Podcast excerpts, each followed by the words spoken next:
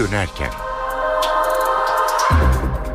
NTV Radyo'da eve dönerken haberlerle karşınızdayız. Saat 18 ben Nur Algül. Önce son dakika gelişmelerinden satır başlarını aktaralım. Ankara 12. İdare Mahkemesi bazı gazetecileri dinlendiği iddia edilen MİT mensupları için Başbakan Erdoğan'ın verdiği soruşturma açılmaz kararını kaldırdı. Başbakanın başdanışmanı Yalçın Akdoğan internette dolaşan ses kasetleri için konuştu. Gezi olayları sırasında Kabataş'ta başörtülü bir kadının saldırıya uğradığı iddia edilmişti. O günlerde büyük tartışma yaratan olayın görüntüleri ilk kez ortaya çıktı ve gündemi karıştırdı. 17 Aralık yolsuzluk ve rüşvet operasyonunda tutuklanan Halk Bankası eski genel müdürü Aslan'la birlikte 6 kişi cezaevinden tahliye edildi.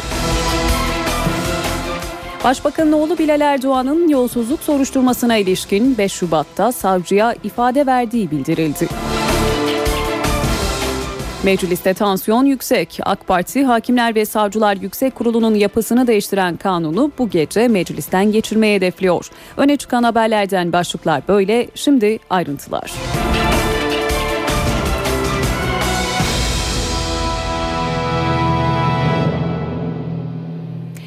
Ankara 12. İdare Mahkemesi bazı gazetecileri dinlediği iddia edilen MIT mensupları için Başbakan Erdoğan'ın verdiği soruşturma açılamaz kararını kaldırdı.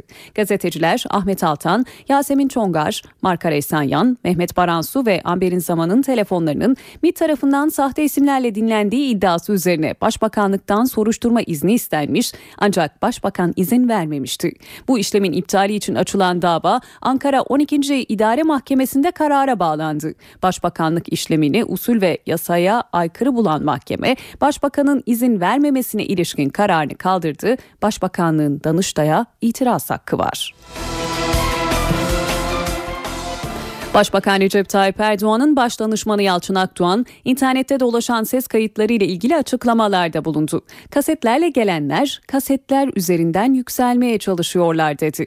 Akdoğan, Meclis TV'ye müdahale edildiği iddialarını ise yalanladı. Muhalefetin tabii bu e, tapelere sarılması e, işi magazinleştirmekten öteye bir şey gitmiyor. Bu siyaset yapmak anlamına gelmez. Yani usulsüz şekilde kaydedilen birçok şey usulsüz şekilde e, kullanılması bunda biz doğru bulmuyoruz. Ahlaki de bulmuyoruz. E, bunlar üzerinden bir yere varılamaz. Yani kasetlerle gelenler kasetler üzerinden yükselmeye çalışıyorlar. Bunlar CHP'ye hiçbir şey kazandırmaz. Yalçın Akdoğan Meclis TV'nin yayınına müdahale ettiği yönündeki iddiaları da yalanladı. Ben Meclis TV'yi ne aradım, ne görüşmem oldu, ne bir müdahalem oldu, ne bir kapattırmam söz konusu oldu. Meclis TV'nin nasıl çalışacağı bellidir. Kanunu vardır, yönetmeliği vardır. Orada hiç kimse buna müdahale edemez. Meclis TV'ye dönük ve herhangi bir medya kuruluşuna dönük benim bir müdahalem e, vesaire söz konusu olmamıştır. Gezi Parkı eylemleri sırasında başörtülü bir kadının darp edildiği iddiası çok tartışma yaratmıştı. O olaya ilişkin görüntüler aylar sonra ortaya çıktı ve görüntülere göre başörtülü kadına saldırı yok. Siyaset bugün bu konuyu tartışıyor. Habercilerin soruları üzerine Başbakan Yardımcısı Bülent Arınç, iddia sahibi başbakansa ona sorun dedi. CHP ve MHP ise başbakanın bu olay nedeniyle öfkeli konuşmalarını hatırlatarak tepkisini ortaya koydu. CHP konuyu yargıya taşımaya hazırlanıyor. Konuya ilişkin bir açıklamada Kabataş'ta darp edildiği iddia edilen başörtülü kadının avukatından geldi. Avukat Abdurrahman Kayapınar görüntülerin doğru olduğunu ancak gerçeğin tümünü yansıtmadığını ifade etti.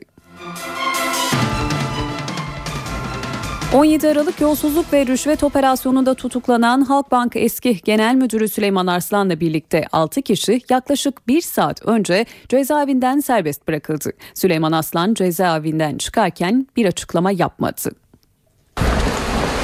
17 Aralık operasyonunda tutuklanan Halkbank eski genel müdürü Süleyman Aslan'ın aralarında olduğu 6 kişi tahliye edildi. 57 gündür tutuklu olan Süleyman Aslan cezaevinden siyah bir minibüste çıktı. Açıklama yapmadı. Tahliye kararını İstanbul 19. Sulh Ceza Mahkemesi yargıcı Hulusi Pur verdi.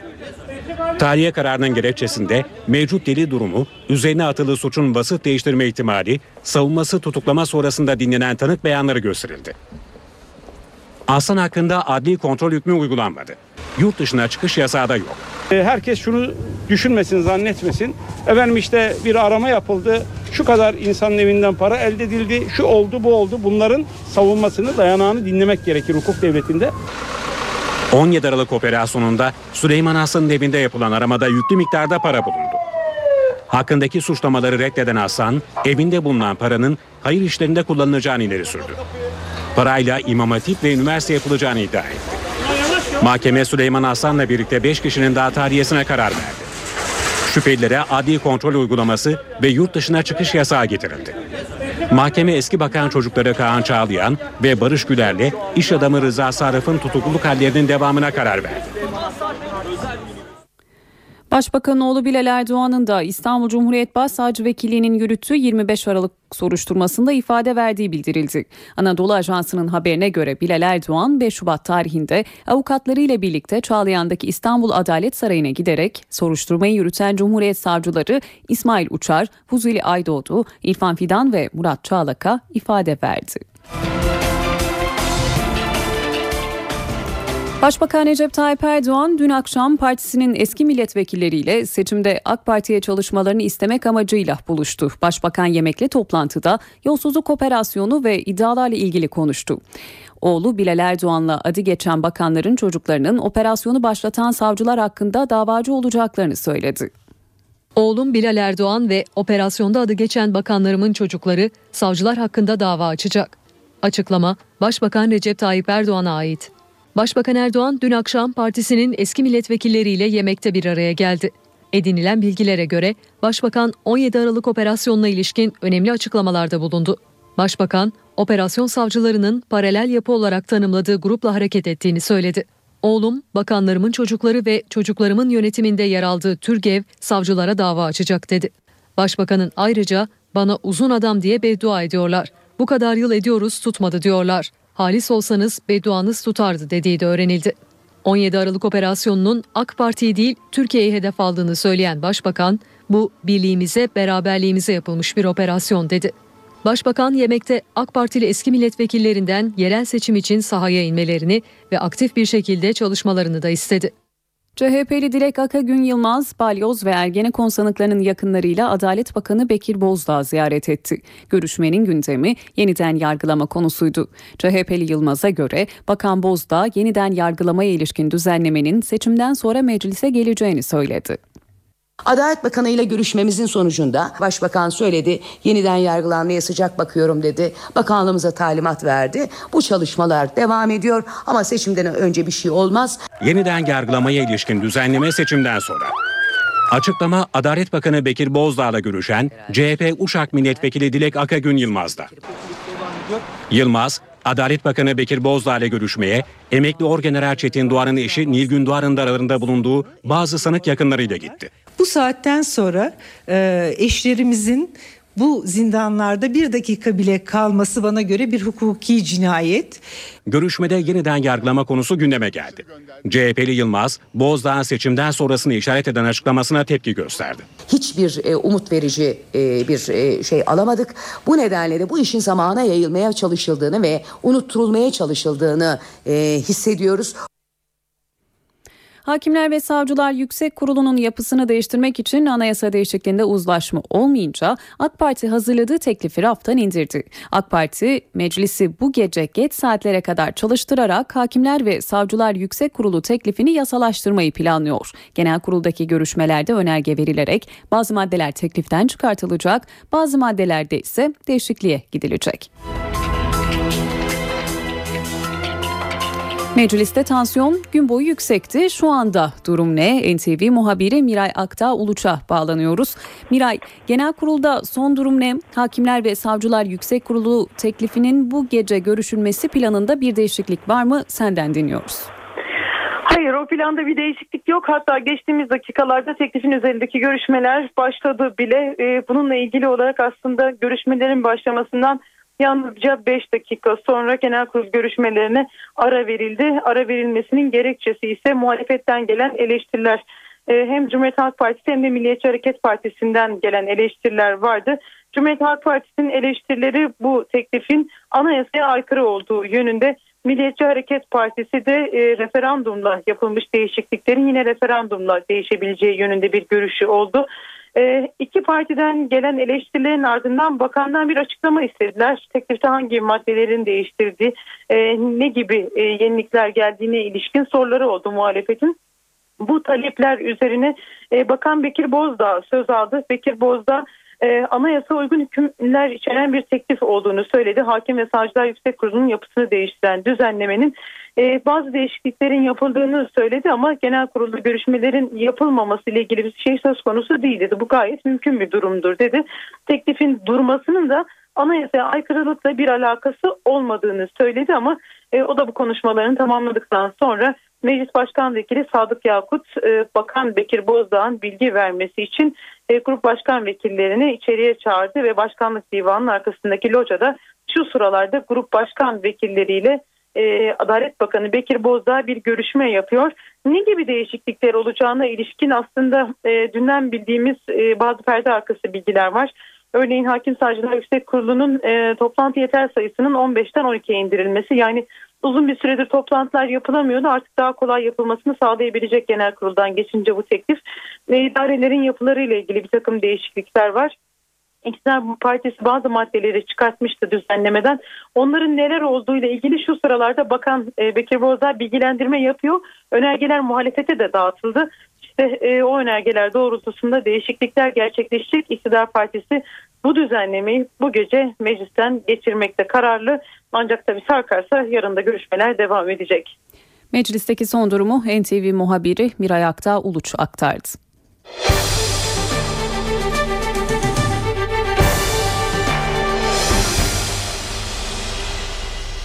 Diyarbakır'da Hefsel bahçeleri içinden geçen iki kişi yerdeki parça tesirli bombanın patlamasıyla ağır yaralandı. Diyarbakır'da dün akşamda 13 yaşında bir çocuk el yapımı bombanın patlaması sonucu yaralanmıştı.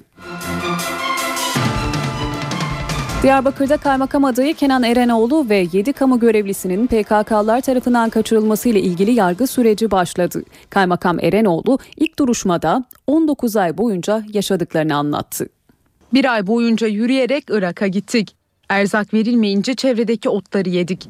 Bu ifadeler Diyarbakır'da 3 yıl önce PKK'lar tarafından kaçırılan ve 19 ay sonra serbest bırakılan kaymakam adayı Kenan Erenoğlu'na ait. Erenoğlu ile birlikte 7 kamu görevlisinin kaçırılması ile ilgili yargı süreci başladı. Duruşmada kaymakam adayı yaşadıklarını anlattı. Kulp ilçesinden yürüyerek Irak'a götürüldüklerini ve bir mağarada yerin 100 metre altında tutulduklarını söyledi. Erenoğlu, yaşam koşullarımız işkence gibiydi. Soğuk suda banyo yaptırdılar. Erzak gelmeyince etraftan toplanan otları yedik dedi. Davada tutuklu iki PKK'lı için cebir, tehdit veya hile kullanarak kişi hürriyetinden yoksun kılma suçundan ağırlaştırılmış ömür boyu ve 42'şer yıl hapis cezası istendi. Kenan Erenoğlu ve 7 kamu görevlisi 12 Ağustos 2011 tarihinde Durabin mezrasında yol kesen PKK'lar tarafından kaçırılmış. 19 ay sonra aralarında BDP'li milletvekillerinin de bulunduğu heyete teslim edilmişti.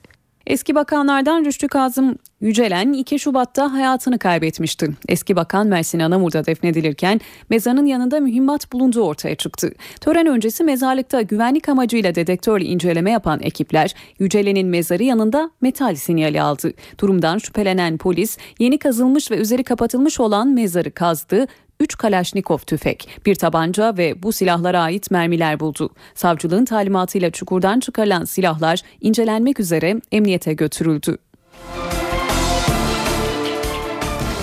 Telefonla kendisini polis olarak tanıtan dolandırıcıların tuzağına bu kez Konya'da emekli bir memur düştü.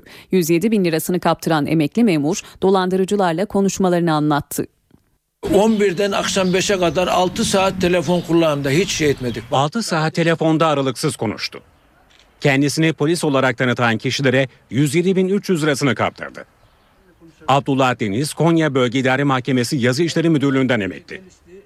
Yaklaşık bir yıl önce telefon dolandırıcılarının hedefi oldu. Örgüt tarafından herhangi bir örgüt tarafından e, senin e, başkalarının hesaplarına girilmiş ancak senin ismin geçiyor o girenler senin. E, onu yakalamak için senin bankada paran varmış o bankada paranı çekeceksin. Saat 11'de aranan Deniz telefonu 17'ye kadar kapatamadı.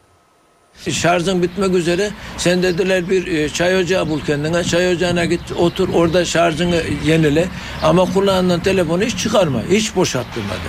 E, orada gittim iki saat orada bekledim. Soğuk bir gün. Sattığı tarlasından gelen parayı ve emekli ikramiyesini çekti. 4 ayrı hesaba 107.300 lira yatırdı. Emekli memur dolandırıcılara o kadar inandı ki dolandırıldığını anlatmaya çalışan gerçek polislere inanmadı.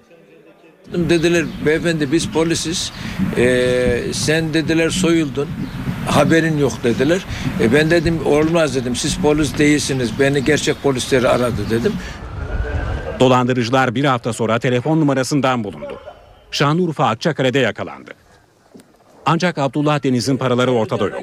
Telefon Olayın şaşkınlığına hala yaşayan Deniz psikolojik tedavi görüyor. Mersin'de sobadan sızan gazdan zehirlenen 3 kişi yaşamını yitirdi.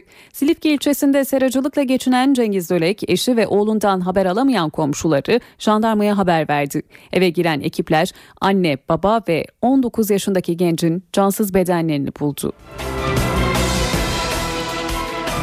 Türkiye'deki üniversiteler içinde en büyük araziye sahip olan Dicle Üniversitesi'nde kampüs içinde kesilen ağaçlar tartışma yarattı. Üniversite ağaçların itfaiye ekiplerine tahliye yolu için kesildiğini söylüyor. Çevreciler ise aynı fikirde değil. Dicle Üniversitesi kampüsünde yüzlerce ağaç kesildi. 27 bin dönümlük arazide son bir buçuk ay içerisinde kesilen ağaçlar tartışma başlattı. Üniversite yönetimine göre alan olası orman yangınlarına daha kolay müdahale edebilmek için temizlendi. O bölgenin arkasında çam ağaçlarıyla oluşan bir ormanlık alanımız var. O alanda yangın çıktığı zaman yangına müdahale edemedik. E, traktörler ve e, yangın araçlarının, itfaiye araçlarının geçişine engel oldu. Üniversite bu konuda Orman İşletme Müdürlüğü'nden görüş istedi. Hazırlanan raporda yaklaşık 10 bin kara kavak ve kara söğüdün yangınlara müdahalede sıkıntı çıkarabileceği belirtildi. Orman Müdürlüğü gelip inceleme yaptı. Toplam 200-300 tane kadar bu çalı çırpı şeklinde dediğimiz ağaçların kesilmesine izin verildi. Çevrecilerse tepkili. Ağaç kesiminin bölgede yapılaşmanın ilk adımı olduğu iddia ediliyor. Şehircilik Bakanlığı e, Dicle Nehri, On Gözlü Köprü, Hevsel bahçelerini konut rezerv alanı ilan etti. E, Dicle Üniversitesi'nin aslında konut rezerv alanı ilanından sonra orada ağaç kesimine başlaması bizim açımızdan çok manidardır. Ağaçlandırma Derneği üniversiteye ceza verilmesi için Diyarbakır Büyükşehir Belediyesi'ne başvurdu. Diyarbakır'da nesli tükenmekte olan bir leoparı öldürdüğü gerekçesiyle iki kişiye hapis cezası istendi. Çınar Cumhuriyet Savcılığı Hayvanların Yaşam Haklarını Koruma Derneği'nin suç duyurusu üzerine başlattığı soruşturmayı tamamladı. İddianamede iki kişi için nesli tükenmekte olan leoparı öldürdükleri gerekçesiyle 2 yıldan 5 yıla kadar hapis cezası isteniyor. Saat 18.23 eve dönerken haberler devam ediyor. İtalya'da hükümet krizi Başbakan Letta'yı koltuğundan etti. Yaklaşık 10 ay süren Letta hükümeti Eylül ayında iktidar ortağı Berlusconi'nin hükümete verdiği desteği çekmesiyle düşme tehlikesi atlatmıştı. Son durumu NTV Roma temsilcisi Şeyda Kanepa'dan dinliyoruz. Evet öğle saatlerinde Enrico Letta Cumhurbaşkanı'na istifasını sundu. Ee, yaklaşık yarım saat sonra Cumhurbaşkanı Giorgio Napolitano Demokrat Parti'nin genel sekreteri yeni lider Matteo Renzi'yi e, başbakan e, atamak için siyasi istişarelere başlayacak ve senato başkanı temsilciler başkanından sonra siyasi partilere e, Matteo Renzi'yi isteyip istemediklerini soracak ve parlamentoda eğer Renzi başbakan olursa kabine için e, çoğunluk var mı yok mu test edecek. Renzi'nin başbakan olmasına kesin gözüyle bakılıyor. Zira, e, zira hükümetin ortağı olacak olan merkez sağın lideri Berlusconi'den ılımlı mesajlar zaten Matteo Renzi için gelmişti. Bu istişareler yarın öğleden sonra tamamlanacak. İlginç bir detay var. İtalya Cumhuriyeti tarihinde ilk defa Senato'dan ihraç edilen ve Yargıtay tarafından hapis cezası e, onanan bir siyasi lider olarak istişarelere katılacak Cumhurbaşkanlığı nezdinde Silvio Berlusconi. Evet bir başka ayrıntıda Matteo Renzi eğer e, e, hükümetin yeni başbakanı olarak atanırsa son 3 yıl içinde seçimle gelmeyen ancak Cumhurbaşkanı tarafından atanan 3. başbakan olarak göreve başlayacak. Tıpkı 2011'de Monti hükümeti, 2013'te Letta hükümeti gibi Matteo Renzi de seçilmiştir. Atanmış bir başbakan olarak kuvvetle muhtemel Pazartesi göreve başlayacak çünkü Cumhurbaşkanlığından gelen e, kulislere göre pazartesi günü uluslararası piyasalara İtalyanlar e, bir istikrar ve e, güvenli bir hükümet e, sunmak istiyor. Eğer e, beklendiği gibi gelişmeler devam ederse pazartesi günü en geç salı İtalya'nın yeni bir hükümete kavuşması bekleniyor. NTV Roma temsilcisi Şeyda Kanepa aktardı. Endonezya'da Kelut yanardağı patladı. Yanardağın çevresindeki havaalanları ve köyler kül altında kalırken iki kişi hayatını kaybetti. Bölgedeki 200 bin kişiden de evlerini terk etmeleri istendi. Endonezya'da bu kez Kelut yanardağı faaliyete geçti.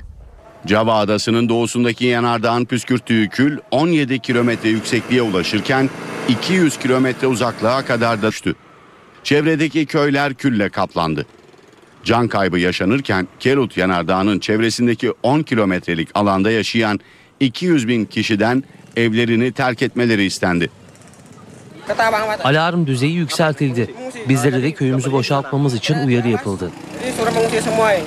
Java adasındaki havaalanları kül yağmuru altında kaldığı için kapatıldı ve uçuşlar iptal edildi. 1173 metre yüksekliğindeki Kelut Yanardağı Endonezya'nın 130 aktif yanardağından biri. Endonezya'da bu ay başında da Kuzey Sumatra eyaletindeki Sinabuk yanardağının patlaması sonucu 16 kişi yaşamını yitirmişti.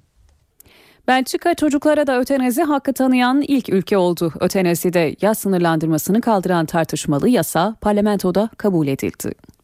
Belçika yaş sınırını kaldırarak çocuklara da ötenazi hakkı tanıyan ilk ülke oldu. Tedavisi olmayan hastalıklara tutulmuş, büyük acılar çeken ve ölmek istediğini belirten hastalar doktor ve aile onayıyla ötenazi hakkı için başvuru yapabilecek. Daha önce 18 olan yaş sınırını kaldıran yeni yasa 44'e karşı 86 oyla kabul edildi. 12 parlamenter çekimser kaldı. Karar alınmadan önce Belçika parlamentosunda karşıt görüşlü üyeler arasında sert tartışmalar yaşandı. Burada kimseye, hiçbir çocuğa ya da aileye ötenaziyi empoze ettiğimiz yok. Ancak çocuklara sonsuz acılar çekmeme olanağı tanıyoruz.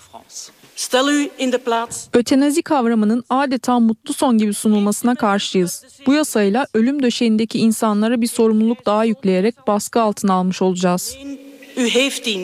Belçika'da 2002 yılında 18 yaşından büyük ölümcül hastalara kendi istekleriyle yaşamlarına son verme hakkı tanınmıştı.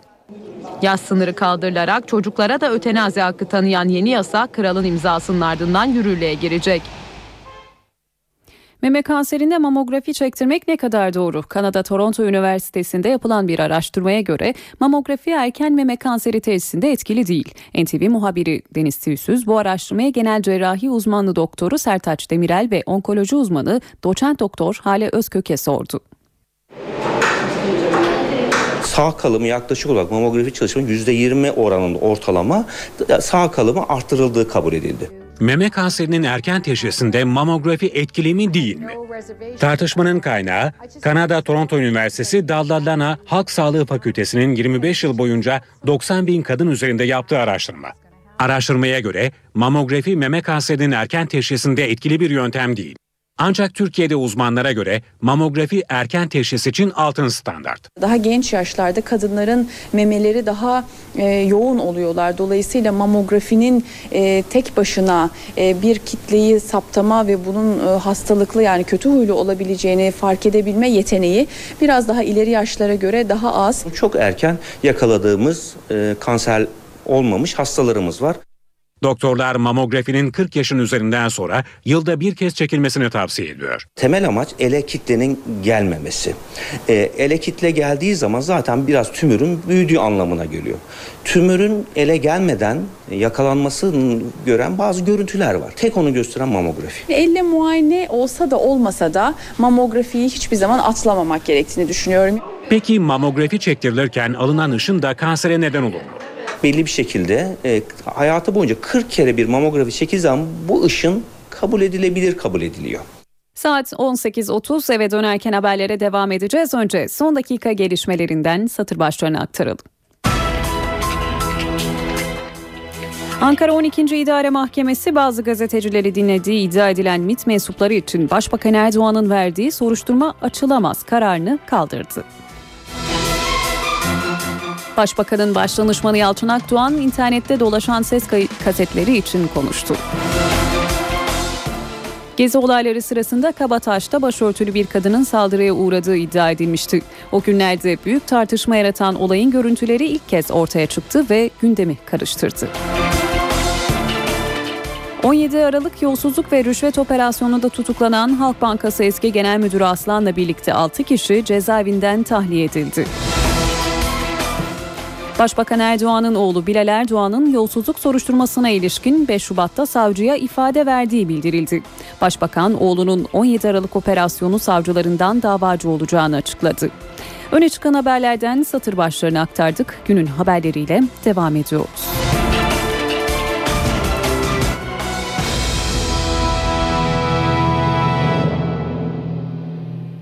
Amerika Birleşik Devletleri'nde tam anlamıyla kara kış var. Kardan yollar kapandı, uçaklar çalışmıyor. Bazı bölgelerde elektrikler kesik, soğuktan donup ölenler var. Son durumu NTV temsilcisi Selim Atalay'dan dinliyoruz. Sorulabilir Amerika'ya daha önce hiç mi kar yağmadı diye. Tabii ki yağdı. Amerika'da tabii ki kış oluyordu. Fakat bu kadar ard arda dalga dalga üst üste ve kalıcı biçimde kış işte 20 yıl, 30 yıl, 50 yıl bir sürü rekor kırıldı bu vesileyle. Ee, bir şemsiye gibi ülkenin üstünde soğuk havanın kalıp ortalığı darmadağın etmesini tekrar tekrar izledik. Onun için olağanüstü. Normal mevsim normalleri işte 25 santim bir yere kar yağıyorsa mesela New York öyle 75 santim yağdı. Yani kapasitenin çok üzerinde bir yoğunluk var. Sonra e, şey olarak etki olarak e, Amerika'da 50 eyalet var. 49'u şu an kar altında bir şekilde kar var. Bir tek şanslı eyalette yok. Florida o da o eyalet. Florida'da kar yağarsa ki azada bazı yerlere yağdı ama Florida'ya kar yağması demek e, ekvatora kar yağmasıyla eşit öyle bir durum öyle bir kıyamet alameti yani onun için e, yoğun alışılmadık ve standartların üzerinde ve de sistemi zorlayan bir e, yağış var. Ne kadar sistemi zorlayan işte elektriksizlik, ulaşım e, o bir sorun. Mesela e, Connecticut eyaletinde tuz sıkıntısı başladı ve vali olağanüstü durum ilan etti. Neden? Tuzumuz kalmadı ya da daha doğrusu bir fırtınalık daha son bir barut e, tuzumuz kaldı ve vali yardım için Beyaz Saray'dan e, talepte bulundu. Beyaz Saray'ı Connecticut valisi arıyor. Neden? Tuz istiyormuş. Obama'nın tuz bulması gerek Connecticut'a. Sonra benzer durum New York'ta da var. New York'ta da tuz sıkıntısı yaşanmakta. Sonra e, başka etkiler işte karayolları açık olan, şanslı olan yollar açık ve e, şu an e, sabah saatlerinde Pennsylvania'da e, bir zincirleme kaza haberi geldi. E, ön taraflarda 2-3 araç birbirine girince ana karayolunda gelen o gruba çarpıyor, gelen o gruba çarpıyor. Yaklaşık 100 araçlık bir zincirleme kaza felaketi orada yaşanmakta. Ee, bireysel kazaları artık kaydını tutan yok. Ölümler tabii şimdi işte e, 10, 15, 20'ye doğru gidiyor. Ee, ölümler de var. Ee, Pennsylvania'yı daha yeni temizlemeye başladılar. Ee, Kamyonlar ve araçlar birbirine girmiş. Ve de ne olacak dersek işte Şubat'ın geçmesini bekliyoruz. Mart'ı henüz bilmiyoruz. Ee, Şu noktada bazı bölgelerde mesela New York işte güneş açtı azıcık eriyor fakat akşam saatlerinde biliyoruz ki tekrar donacak. Sonra cumartesi günü tekrar kar yağışı var. Bezdirici, bıktırıcı, güneşi günlerdir görmediğimiz bir ortam. Durum bu. NTV temsilcisi Selim Atalay Amerika Birleşik Devletleri'ndeki hava durumunu aktardı. Şimdi Türkiye'deki hava durumuna bakalım. NTV Meteoroloji Editörü Gökhan Abur'dan hafta sonu için hava tahminini dinliyoruz. İyi akşamlar. Yağışlar sıcaklıkları azaltıyor. Yarın Marmara'da, pazar günü ise kuzey ve doğu bölgelerimizde daha da azalmasını bekliyoruz. Ama önümüzdeki hafta Lodos'la birlikte yeniden yükselecek.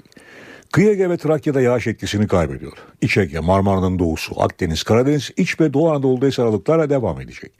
Doğudaki yağışlar karla karışık yağmur ve kar şeklinde olacak. Pazar günü batıda ve Akdeniz'e yağış beklemiyoruz. Orta ve Doğu Karadeniz'e Doğu ve Güneydoğu'da ise devam edecek. Pazartesi günü yurt genelinde yağış görülmeyecek. Sıcaklıklar da batıdan başlayarak yeniden yükselecek. İstanbul'da yine aralıklarla yağmur var. Sıcaklık ise 9 derece olacak. Pazar günü hava açıyor ve sıcaklık 14 dereceye çıkacak. Ankara'da yarın yağmur var. Sıcaklık ise 8 dereceye kadar inecek. İzmir'de ise hafta sonu yağış beklemiyoruz. Sıcaklık yarın 14, pazar günü ise 17 derece olacak. Hepinize iyi akşamlar diliyorum. Hoşçakalın.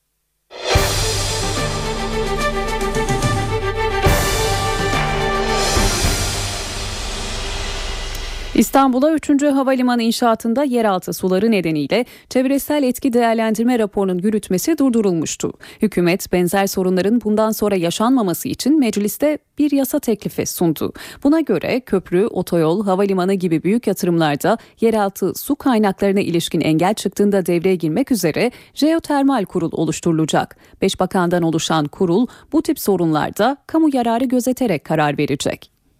AK Parti yeni bir torba yasa teklifini meclis başkanlığına sundu. Teklif 3. havalimanı yapımında yeraltı su kaynakları nedeniyle verilen yürütmeyi durdurma kararının aşılmasını öngören düzenlemeyi de içeriyor.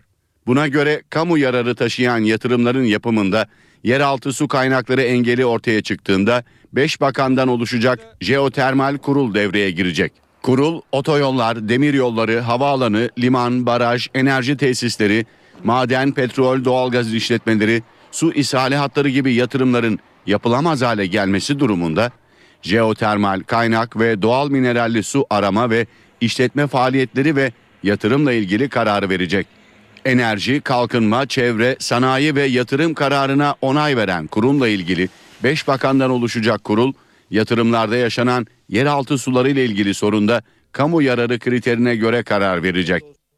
Teklif ayrıca kamu özel işbirliğiyle yaptırılan hastanelere ilişkin ihale sözleşmelerinde Sağlık Bakanı'na sözleşme ve ekleri üzerinde değişiklik yapma yetkisi veriyor. Ancak bakanın yapacağı değişikliğin belirlenen maliyetin üzerinde bir artış getirmesi söz konusu olduğunda Yüksek Planlama Kurulu'nun onayı gerekiyor. Ekonomi Bakanı Nihat Zeybekçi Amerikan Merkez Bankası'nın Türkiye'yi ekonomisi en kırılgan ülke olarak değerlendirmesine tepki gösterdi. Bakan Zeybekçi, loto tahmincisi gibi bakmaktansa ekonominin geneline bakmak lazım dedi. Merkez Bankası'nın döviz rezervleri düşüşte. 17 Aralık operasyonu öncesinde tarihi rekor kırarak 136 milyar dolara ulaşan Merkez Bankası döviz rezervleri 2 ayda 15 milyar dolar düştü. Bankanın Şubat ayının ilk haftası sonunda rezervlerinde 121 milyar dolar kaldı.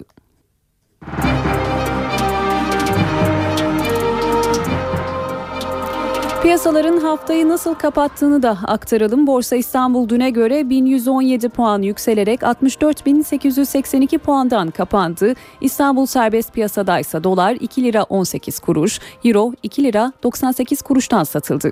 Kapalı çarşıda ise Cumhuriyet altını 618, çeyrek altınsa 153 lira oldu.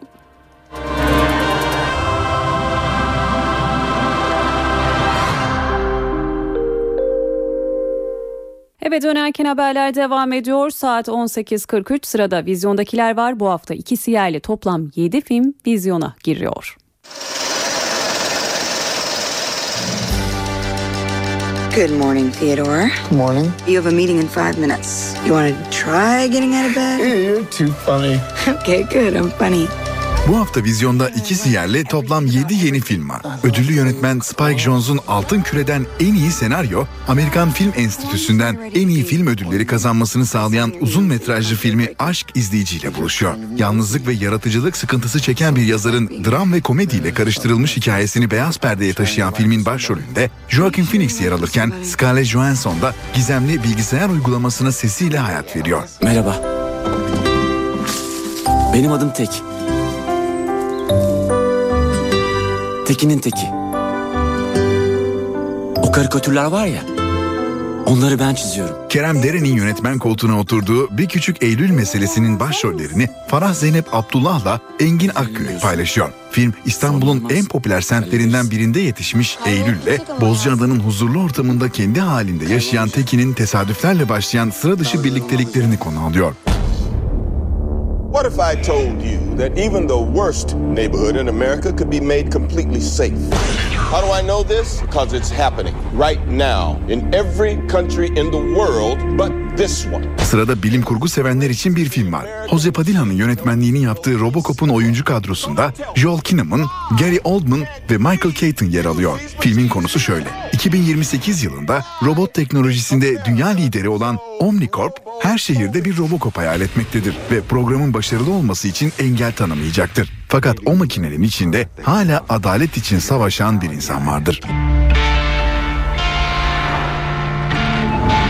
Sister's looking for us. Shouldn't she be sleeping in a coffin somewhere? I'm really, really hungry. Başrollerde Tom Hiddleston'la Tilda Swinton'ın yer aldığı Sadece Aşıklar Hayatta Kalır'ın yönetmenliği ve senaryosu Amerikan bağımsız sinemasının başarılı ismi Jim Jarmusch'a ait. Filmde çok bilinmeyen, genelde yeraltı camiasının tanıdığı bir müzisyen olan vampir adamla kendisi gibi vampir olan sevgilisi Evie'nin tükenmeyen aşkları ve Evie'nin küçük kız kardeşi Ava'nın bu aşkı sekteye uğratması konu alınıyor. When was the last time you ate? Are you sure about this? Bon appetit. Vampir filmi hayranları tarafından merakla beklenen Vampir Akademisi filmi 35 ülkede çok satanlar listesinde uzun süre yerini koruyan altılı seri Vampir Akademisi'nin sinemaya uyarlanan ilk bölümü. Filmin yönetmen koltuğunda Mark Walters oturuyor. Zoe Dodge, Lucy Fry ve Sarah Hyland gibi oyuncuların rol aldığı film Aziz Vladimir'in akademisinde öğrenim gören yarı vampir yarı insan Rose Hathaway ile genç vampirlerin yaşadıkları büyüme sürecini anlatıyor. Uğur ya. Vallahi bu romantik manyak triplerle evlilik mevlilik olmaz ben sana söyleyeyim. Düğünü nerede yapalım? Ne düğünü ya? Evet mevet demedim ki ben sana. Sırada gerilim severler için bir film var. Koray Baliç'in yönetmenliğini yaptığı Balayı filminde Seda Tosun, Emre Kılıç ve Bertan Ceylan gibi oyuncular rol alıyor. Filmin konusu şöyle. Ülkenin en zengin iş adamlarından biri olan Uğur, çok ünlü bir oyuncu olan eşi Gül'ü sürpriz balayı için Kaleköy'e götürür. Uğur, Gül'le baş başa kalmak içinse köylüleri köyden göndermiştir. Balayından bir hafta önce tanışıp Yıldırım nikahıyla evlenen çift, günler geçtikçe ilişkileriyle ilgili hesaplaşmanın içine girerler. Uğur'a göre Gül, dilinin altında bir bakla saklıyor gibidir. Zaman geçtikçe çiftin arasındaki bu gerilimli durum çözülemez ve Uğur bu saklı olanı ortaya çıkardığında kıyamet kopar. Lights are on. All right, David. What are your future plans? I don't need much. Just nice girl to come home to. But you're not home. Sonsuz Aşk filminin başrollerini ise Alex Pettyfer ve Gabriella White paylaşıyor. Shana Feste'nin yönetmenliğini yaptığı Sonsuz Aşk, David ve Jade isimli iki gencin sınırları zorlayan aşk hikayesini, aşklarına sahip çıkmak uğruna yaşadıkları sıkıntıları ve karşılarına çıkan engelleri anlatıyor.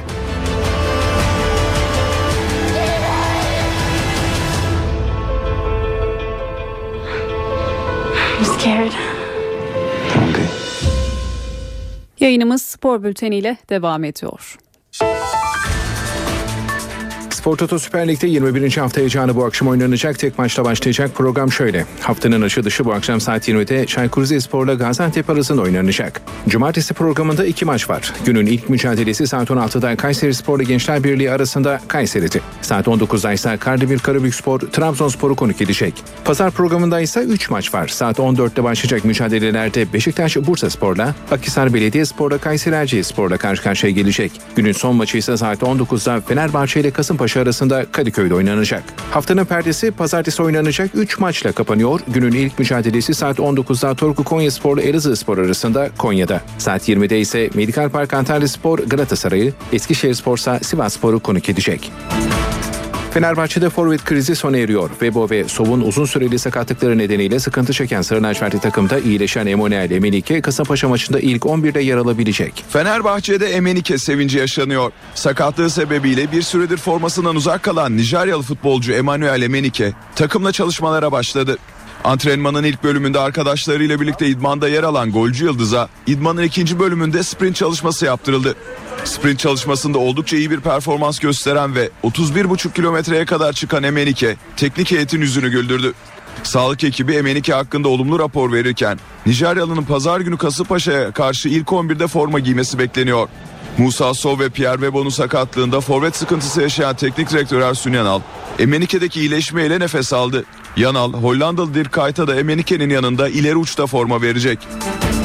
Profesyonel Futbol Disiplin Kurulu Fenerbahçe Başkanı Aziz Yıldırım'a 90 gün ceza verdi. Egemen Korkmaz da 2 maç ceza aldı. Fenerbahçe Kulübü Başkanı Aziz Yıldırım'a Sivasspor maçından sonra yaptığı açıklamalar nedeniyle ceza geldi. Disiplin Kurulu Yıldırım'a Sivasspor maçının ardından hakeme soyunma odası koridorlarındaki hakareti yüzünden 90 gün hak mahrumiyeti cezası verdi. Yönetici Mahmut Uslu da 45 gün ceza aldı. Sivasspor Fenerbahçe maçında direkt kırmızı kart gören Egemen Korkmaz oyundan ihracı sonrası hakeme yönelik sportmenle aykırı hareketi nedeniyle 2 maçta cezalandırıldı. İyi akşamlar saat 19 ben Nur Algül eve dönerken haberler devam ediyor. Önce son dakika gelişmelerinden satır başlarını aktaralım. Meclis Genel Kurulu'nda tansiyon yüksek. AK Parti Hakimler ve Savcılar Yüksek Kurulu'nun yapısını değiştiren düzenlemeyi raftan indirdi. Bu gece meclisten geçirmeyi planlıyordu ancak muhalefet teklifin anayasaya aykırı olduğunu iddia ederek görüşülemeyeceğini ileri sürdü. Oturumu yöneten Meclis Başkan Vekili Sadık Yakut, birleşime ara verip Grup Başkan Vekilleri ve Adalet Bakanı'nı toplantıya çağırdı. Ankara 12. İdare Mahkemesi bazı gazetecileri dinlediği iddia edilen MİT mensupları için Başbakan Erdoğan'ın verdiği soruşturma açılamaz kararını kaldırdı. Gezi olayları sırasında Kabataş'ta başörtülü bir kadının saldırıya uğradığı iddia edilmişti. O günlerde büyük tartışma yaratan olayın görüntüleri ilk kez ortaya çıktı ve gündemi karıştırdı. 17 Aralık yolsuzluk ve rüşvet operasyonunda tutuklanan Halk Bankası eski genel müdürü Aslan'la birlikte 6 kişi cezaevinden tahliye edildi. Başbakanın oğlu Bilal Erdoğan'ın yolsuzluk soruşturmasına ilişkin 5 Şubat'ta savcıya ifade verdiği bildirildi. Başbakan oğlunun 17 Aralık operasyonu savcılarından davacı olacağını açıkladı. Öne çıkan haberlerden satır başlarını aktardık. Günün haberleriyle devam ediyoruz.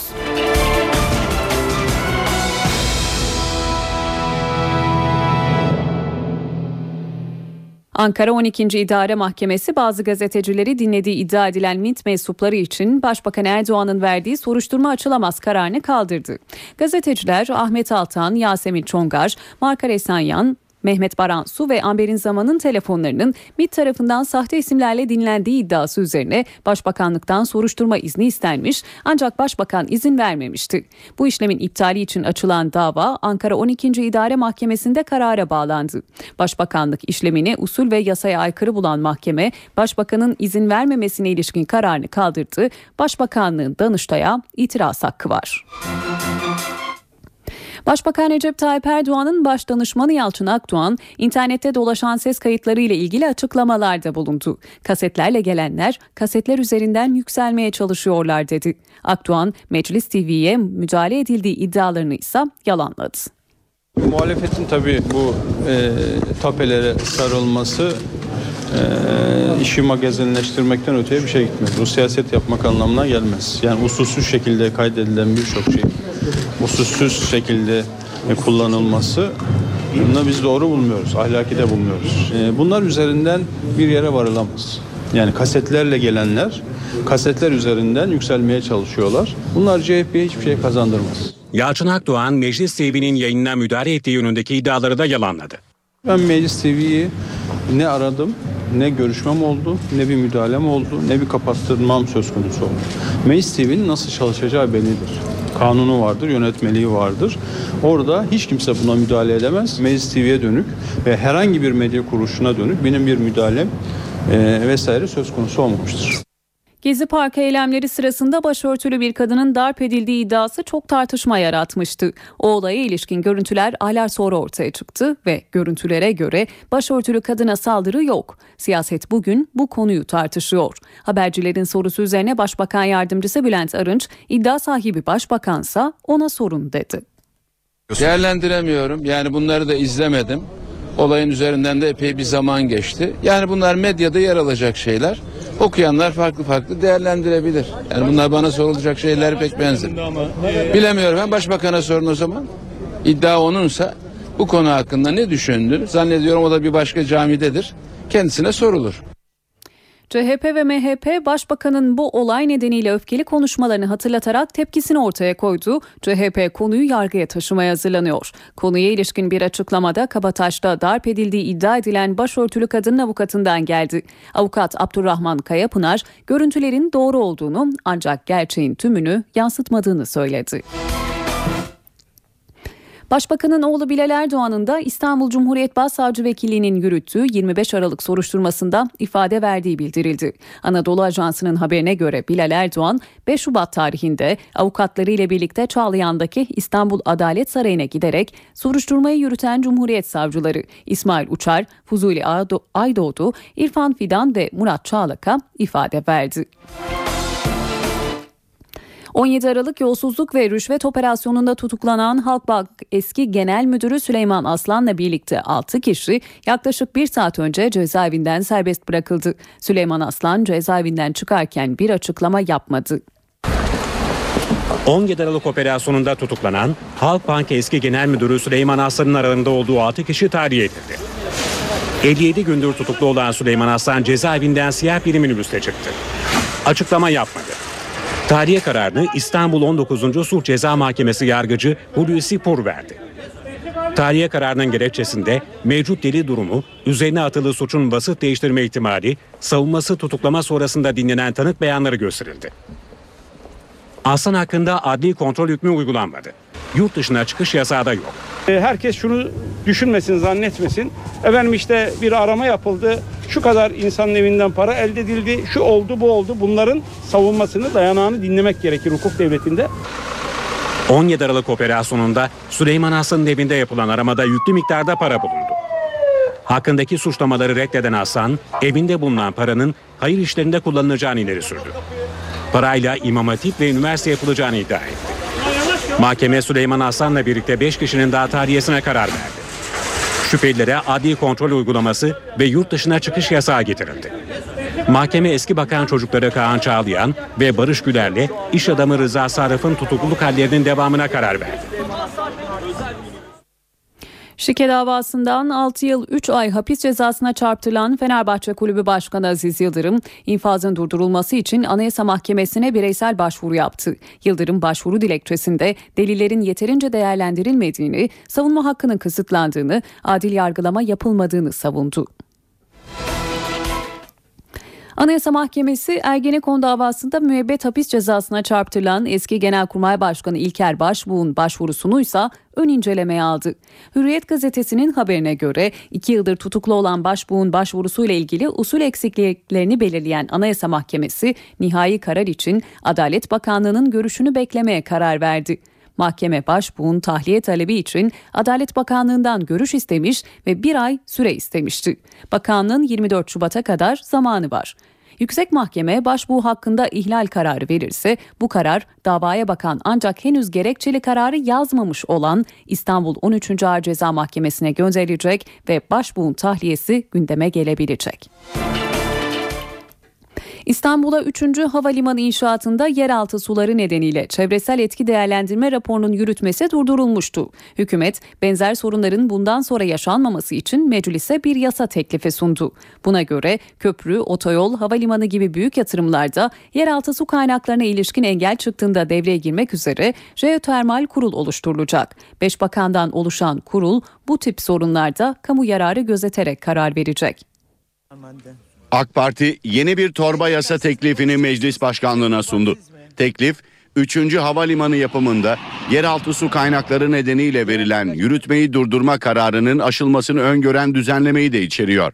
Buna göre kamu yararı taşıyan yatırımların yapımında yeraltı su kaynakları engeli ortaya çıktığında 5 bakandan oluşacak jeotermal kurul devreye girecek. Kurul otoyollar, demiryolları, havaalanı, liman, baraj, enerji tesisleri, maden, petrol, doğalgaz işletmeleri, su ishali hatları gibi yatırımların yapılamaz hale gelmesi durumunda jeotermal, kaynak ve doğal mineralli su arama ve işletme faaliyetleri ve yatırımla ilgili kararı verecek. Enerji, kalkınma, çevre, sanayi ve yatırım kararına onay veren kurumla ilgili 5 bakandan oluşacak kurul, yatırımlarda yaşanan yeraltı suları ile ilgili sorunda kamu yararı kriterine göre karar verecek. Teklif ayrıca kamu özel işbirliğiyle yaptırılan hastanelere ilişkin ihale sözleşmelerinde Sağlık Bakanı'na sözleşme ve ekleri üzerinde değişiklik yapma yetkisi veriyor. Ancak bakanın yapacağı değişikliğin belirlenen maliyetin üzerinde bir artış getirmesi söz konusu olduğunda Yüksek Planlama Kurulu'nun onayı gerekiyor. Orman ve Su İşleri Bakanı Veysel Eroğlu susuzluk tehlikesine karşı iddialı konuştu. Türkiye'de 2050 yılına kadar su problemi olmayacak dedi. Orman ve Su İşleri Bakanı'nın söz konusu konuşmasını dinliyoruz. Bu sene su yılının başlangıcında Ekim, Kasım, Aralık, Ocağın 20'sine kadar yağışlarda bir azalma oldu. Yani çünkü Türkiye'de e, genelde 7 yılda, 8 yılda bir e, bir kurak, su azlığı diyelim, yağışlarda azlık oluyor. Bazen 15-20 yılda bir de daha orta derecede, orta şiddette bir kuraklık olabiliyor. Zaten bizi bu senenin çünkü 7 yılda bir tekerrür diyor. Mesela 2000 yılı kuraktı, 2007 yılı kurak, 2014 yılı kurak olabilir diye. Biz böyle bir çalışma yaptık. Bu bakımdan e, içme suyu barajları e, ve tesislerini e, bütün 81 şehrimizde ya yaptık büyük ölçüde. E, 76 tanesinin bitti. Yani 2040-2050 yılına kadar su problemi yok. Diyarbakır'da nesli tükenmekte olan bir leopara öldürdüğü gerekçesiyle iki kişi hakkında hazırlanan iddianame tamamlandı. Hayvanların Yaşam Haklarını Koruma Derneği'nin suç duyurusu üzerine soruşturma başlatan Çınar Cumhuriyet Savcılığı iki kişi hakkında nesli tükenmekte olan leoparı öldürdükleri gerekçesiyle 2 yıldan 5 yıla kadar hapis cezası istedi. Kuyumcular kredi kartına taksit yasağından rahatsız. Düzenlemenin tüketimi kısmak için yapıldığını söylüyorlar. Altın bir tüketim maddesi değil tasarruf aracı olduğunu savunuyorlar. Yarın eylem yapma kararı alan kuyumcuların sorunlarını İstanbul Kuyumcular Odası Başkanı Noyer İşler NTV'ye anlattı. Bunu tüketimi kısmak için yaptılar ama altın bir tüketim aracı değildir. Altın tasarruf aracıdır. Kredi kartına taksit yasağına en fazla tepkiyi kuyumcular verdi. İstanbul Kuyumcular Odası Başkanı Noyer İşler, altının bir tüketim aracı olarak görülmemesi gerektiğini söyledi. BDDK Başkanımız diyor ki e, israfın azalması yani e, altın bir israf mıdır? Yani biz bunu kabul etmiyoruz. Altın asla bir israf olamaz yani. O, o bakımdan da altın bir yatırım aracıdır. Altın gelecekte bizim yastık altından çıkarıp bizi kurtaran bir e, men, emtiadır. Kuyumcular tefeci olarak görülmekten de rahatsız. Bizi tefeci gibi görmeye başladılar. Biz, biz kuyumcular tefeci değiliz asla yani. Şimdi şöyle bakarsak eğer bir çuval elmanın içinde 3 tane çürük elma varsa bunu temizlemek yerine bütün çuvalı yok etmek bence yanlıştır diye düşünüyorum. O yüzden de biz bu konuda çok rahatsızız. İşler uygulamanın kuyumculuk sektörüne büyük zarar vereceğini düşünüyor. İstihdamda çok ciddi bir sıkıntı yaratacağını düşünüyoruz gelecekte biz. Yani e, bugünden bir önlem almak istiyoruz bunun içinde. Şu anda zaten sıkıntılar e, ortaya çıkmaya başladı. İstanbullu kuyumcular cumartesi günü yapacakları basın açıklamasıyla yasağa tepkilerini dile getirecek. Eve dönerken haberlerde sırada günün spor haberleri var. Spor Toto Süper Lig'de 21. hafta heyecanı bu akşam oynanacak. Tek maçla başlayacak program şöyle. Haftanın açılışı bu akşam saat 20'de Çaykur Rizespor'la Gaziantep arasında oynanacak. Cumartesi programında iki maç var. Günün ilk mücadelesi saat 16'da Kayseri Spor'la Gençler Birliği arasında Kayseri'de. Saat 19'da ise Kardemir Karabükspor Trabzonspor'u konuk edecek. Pazar programında ise 3 maç var. Saat 14'te başlayacak mücadelelerde Beşiktaş Bursa Spor'la, Akhisar Belediyespor'la Kayseri Erciyesspor'la karşı karşıya gelecek. Günün son maçı ise saat 19'da Fenerbahçe ile Kasımpaşa arasında Kadıköy'de oynanacak. Haftanın perdesi pazartesi oynanacak 3 maçla kapanıyor. Günün ilk mücadelesi saat 19'da Torku Konyaspor'la Elazığ Spor arasında Konya'da. Saat 20'de ise Medikal Park Antalya Spor Galatasaray'ı, Eskişehir Spor'sa Sivas Spor'u konuk edecek. Fenerbahçe'de forvet krizi sona eriyor. Vebo ve Sov'un uzun süreli sakatlıkları nedeniyle sıkıntı çeken Sarı takımda iyileşen Emanuel Emenike Kasımpaşa maçında ilk 11'de yer alabilecek. Fenerbahçe'de Emenike sevinci yaşanıyor. Sakatlığı sebebiyle bir süredir formasından uzak kalan Nijeryalı futbolcu Emanuel Emenike takımla çalışmalara başladı. Antrenmanın ilk bölümünde arkadaşlarıyla birlikte idmanda yer alan golcü Yıldız'a idmanın ikinci bölümünde sprint çalışması yaptırıldı. Sprint çalışmasında oldukça iyi bir performans gösteren ve 31,5 kilometreye kadar çıkan Emenike teknik heyetin yüzünü güldürdü. Sağlık ekibi Emenike hakkında olumlu rapor verirken Nijeryalı'nın pazar günü Kasımpaşa'ya karşı ilk 11'de forma giymesi bekleniyor. Musa Sov ve Pierre Webo'nun sakatlığında forvet sıkıntısı yaşayan teknik direktör Ersun Yanal, Emenike'deki iyileşmeyle nefes aldı. Yanal, Hollandalı Dirk Kuyt'a da Emenike'nin yanında ileri uçta forma verecek.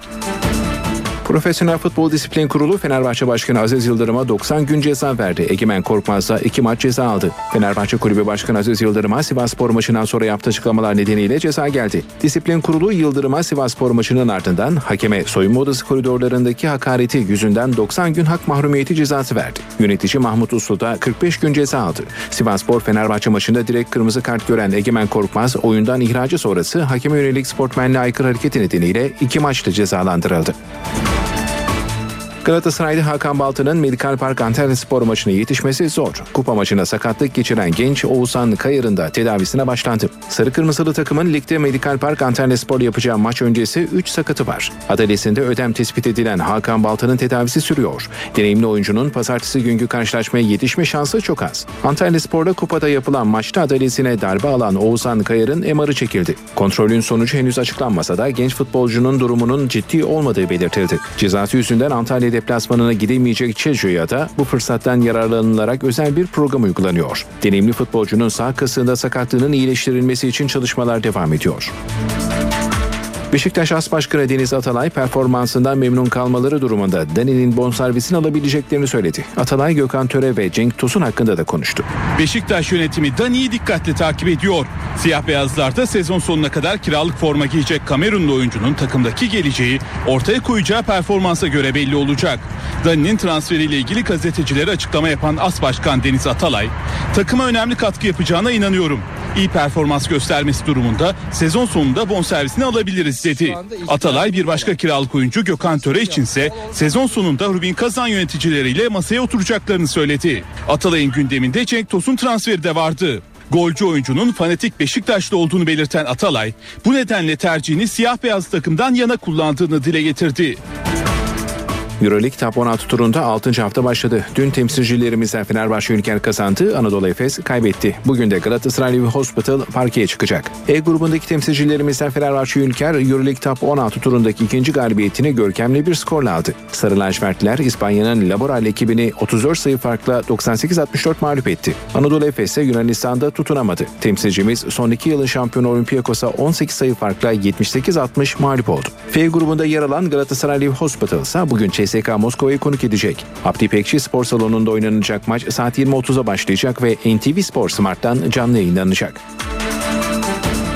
NBA'de bu sabaha karşı iki maç vardı. Alınan sonuçlar şöyle. Chicago 92, Brooklyn 76, Los Angeles Lakers 103, Oklahoma City 107. Hava durumuyla devam edelim. Bugünün ve yarının hava durumunu NTV Radyo Meteoroloji Editörü Gökhan Abur'dan dinliyoruz. İyi akşamlar. Yağışlar sıcaklıkları azaltıyor. Yarın Marmara'da, pazar günü ise kuzey ve doğu bölgelerimizde daha da azalmasını bekliyoruz. Ama önümüzdeki hafta Lodos'la birlikte yeniden yükselecek. Kıyı Ege ve Trakya'da yağış etkisini kaybediyor. İç Ege, Marmara'nın doğusu, Akdeniz, Karadeniz, İç ve Doğu Anadolu'da ise aralıklarla devam edecek.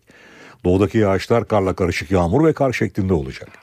Pazar günü batıda ve Akdeniz'e yağış beklemiyoruz. Orta ve Doğu Karadeniz'e Doğu ve Güneydoğu'da ise devam edecek. Pazartesi günü yurt genelinde yağış görülmeyecek. Sıcaklıklar da batıdan başlayarak yeniden yükselecek. İstanbul'da yine aralıklarla yağmur var. Sıcaklık ise 9 derece olacak. Pazar günü hava açıyor ve sıcaklık 14 dereceye çıkacak. Ankara'da yarın yağmur var. Sıcaklık ise 8 dereceye kadar inecek. İzmir'de ise hafta sonu yağış beklemiyoruz. Sıcaklık yarın 14, pazar günü ise 17 derece olacak. Hepinize iyi akşamlar diliyorum. Hoşçakalın.